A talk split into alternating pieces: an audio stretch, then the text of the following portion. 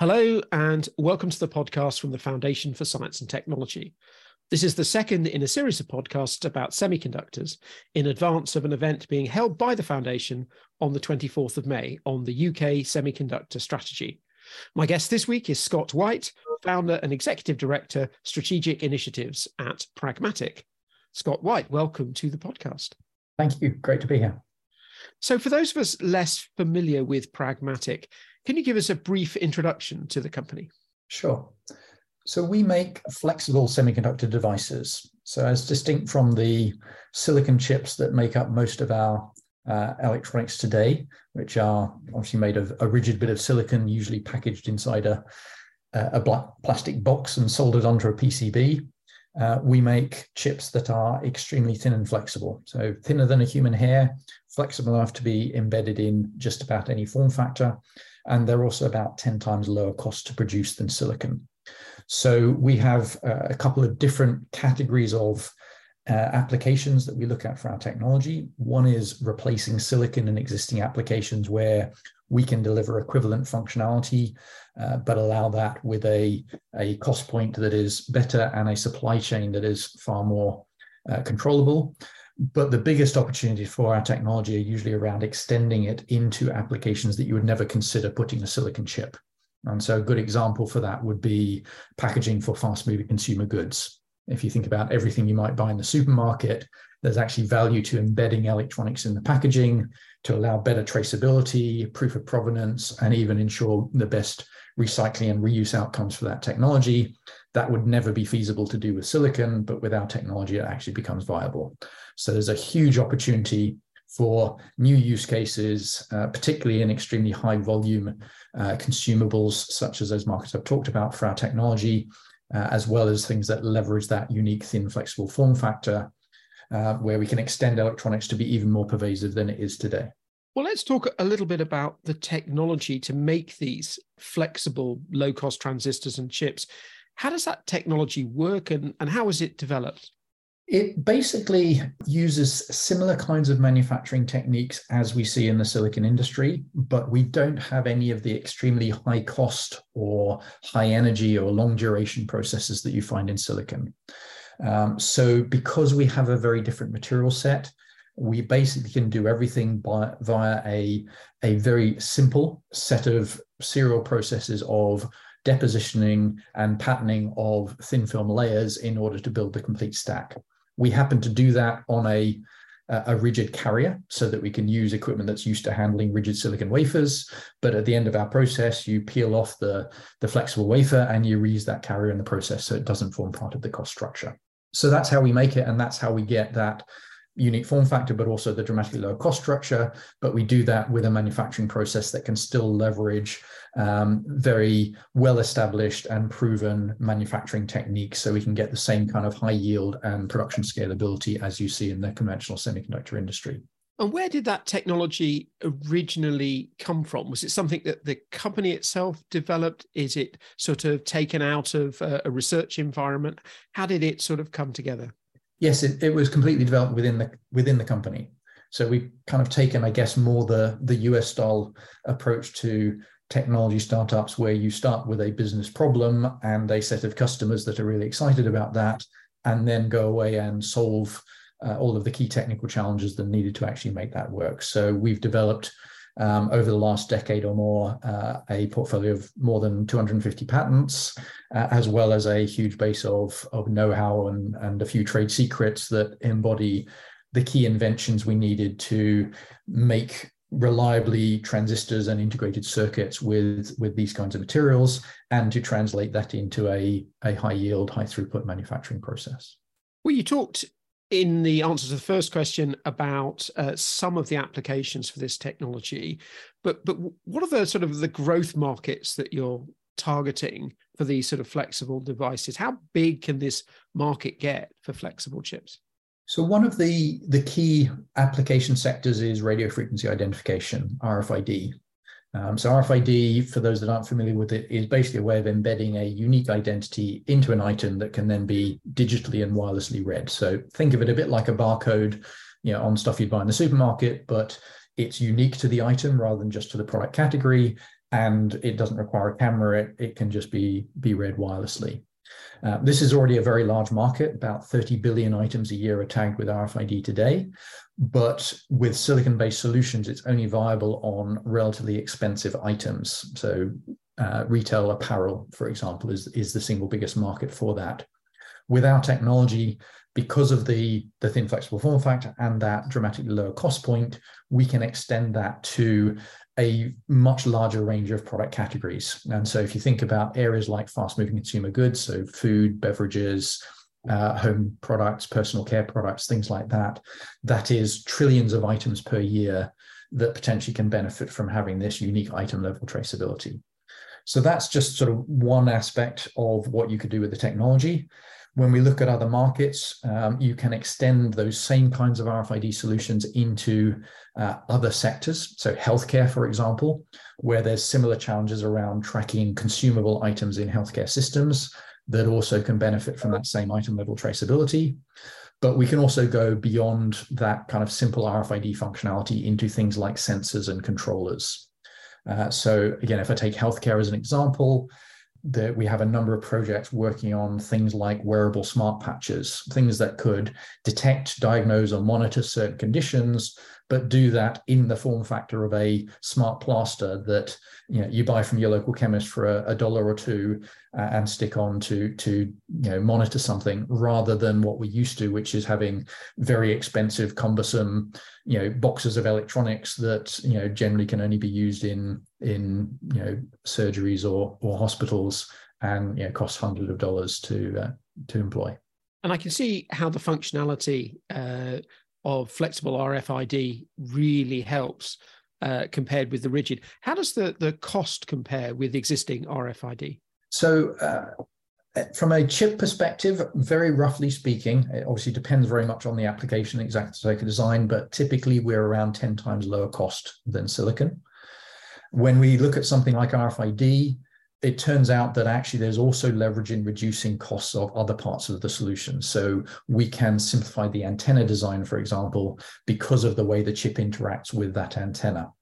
And so, from a total solution cost perspective, we see that with our technology, you can reduce that by around about 80% compared to silicon based solutions. So, it's not just about a low cost chip, but also about how do you think about the total solution and optimize that, taking advantage of the unique aspects of our technology.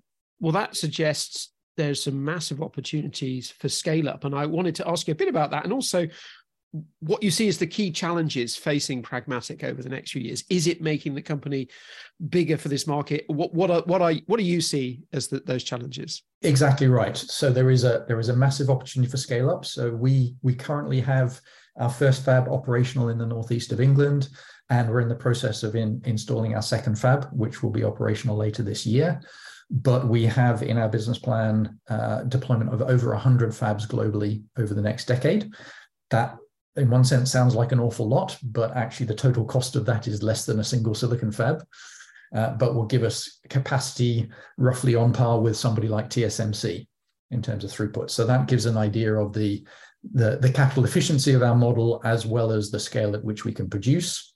Uh, and you know that's the opportunity, but it's also our single biggest challenge at the moment is how we effectively execute on that scale up.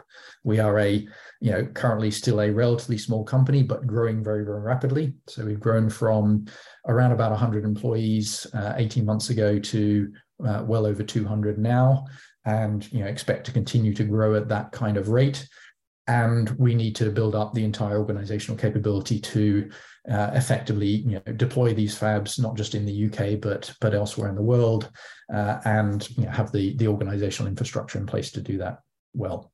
Just help me out. I was intrigued when you were saying that the cost of a fab was so much less, as well as the cost of the actual devices. What? Why is a, a fab using your technology so much less than one for silicon?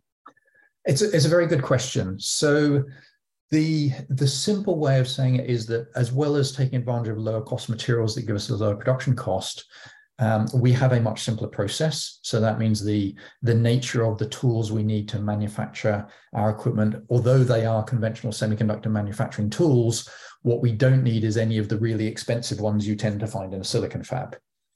Beyond that, um, there's also some elements of our process because we've got a very, very fast production cycle time. We get economies of scale for high throughput production at a much more modular level. So, to put some uh, context around that, a typical silicon fab has very long duration processes, particularly at the front end of line, the bits that are actually making the transistors. And so typically you will find the production cycle time for making a silicon uh, wafer from from the base silicon wafer itself through to fully fabricated chips is typically three to six months. In our process, it's less than 48 hours.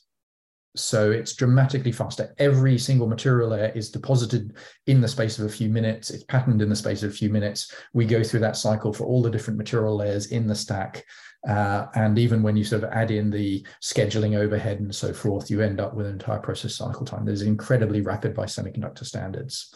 And because of that, linked into then the very efficient utilization of the tools to be able to get very high throughput production, we can actually do that with a, a very small number of tools linked to a process that inherently needs fewer types of tools in it anyway. So what you end up with is a, a fabrication line that is, we kind of call it a fab in a box. It's, you know, it's obviously not quite as simple as that in practice, but it is dramatically smaller in footprint and in capital cost uh, than a typical silicon fab. So we're talking something that takes a few hundred square meters of uh, total space compared to a typical silicon fab that would you know usually be tens of thousands of square meters of clean room space plus all the facilities you need around that. That is really interesting and potentially really disruptive. Obviously, there's a number of things to do with scale up. One of them is money. We could talk about that. One of them, though, is people. What kind of skills do you need in the workforce? And do you do you have access to enough of the people to do the kind of scale up you want to do? It's it's probably a complicated answer to it. In broad terms yes we do have access to it when you look at it from a global perspective. So there is obviously a, a very good pool of skilled talent around the world in this area. In the uk we have some of that. Uh, we lost a fair bit of it over the last few decades you know as as the semiconductor industry in the uk has um, progressively sort of moved out to the, the Far East and elsewhere. But there is still, in a lot of areas, there is a good base of talent. We need to grow that over time, but for what we need today, it's certainly it's certainly okay.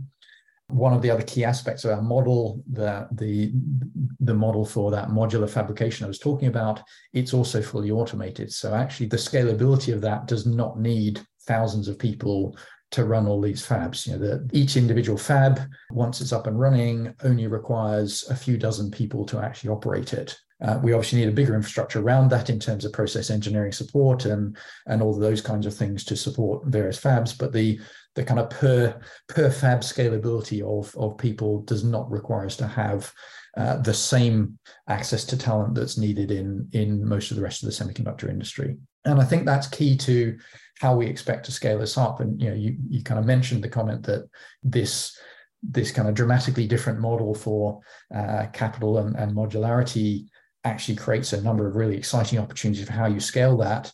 And in particular, one of the things that our customers are most excited about is it gives them the potential for truly localized semiconductor manufacturing compared with the, the silicon world where you know, at best, you've got large countries like the US and and you know countries within the EU that are spending billions of dollars at the moment to try and onshore or reshore semiconductor manufacturing, but it's still being put in a fairly small number of locations that have the the infrastructure and so forth to be able to to actually scale semiconductor manufacturing. We can put a fab pretty much anywhere. And so, what our large customers and our, our, customers concerned about strategic supply are really excited about is having a fab that is put inside or right next to their facilities, uh, wherever they might be in the world, and being able to do that. So those 100 fabs I talked about earlier, you know, we expect that probably roughly half of those will be located on customer premises or extremely close to customer premises, providing dedicated security of supply and effectively on site just in time production in a way that would never be possible with conventional semiconductor manufacturing. And that suggests to me a huge amount of partnership between you and other organizations, both nationally, potentially, but also internationally, and possibly not just partnership with commercial organizations, but you're going to be thinking about the, the commercial environment of different countries and where to manufacture things. How do you see that kind of international partnership growing for Pragmatic? Yes, we have we have ongoing discussions with multiple customers and multiple governments, as you might expect. So we we look at this. Probably it's first to say that the, the model for how we collaborate on this we've developed into what we're calling Fab as a Service.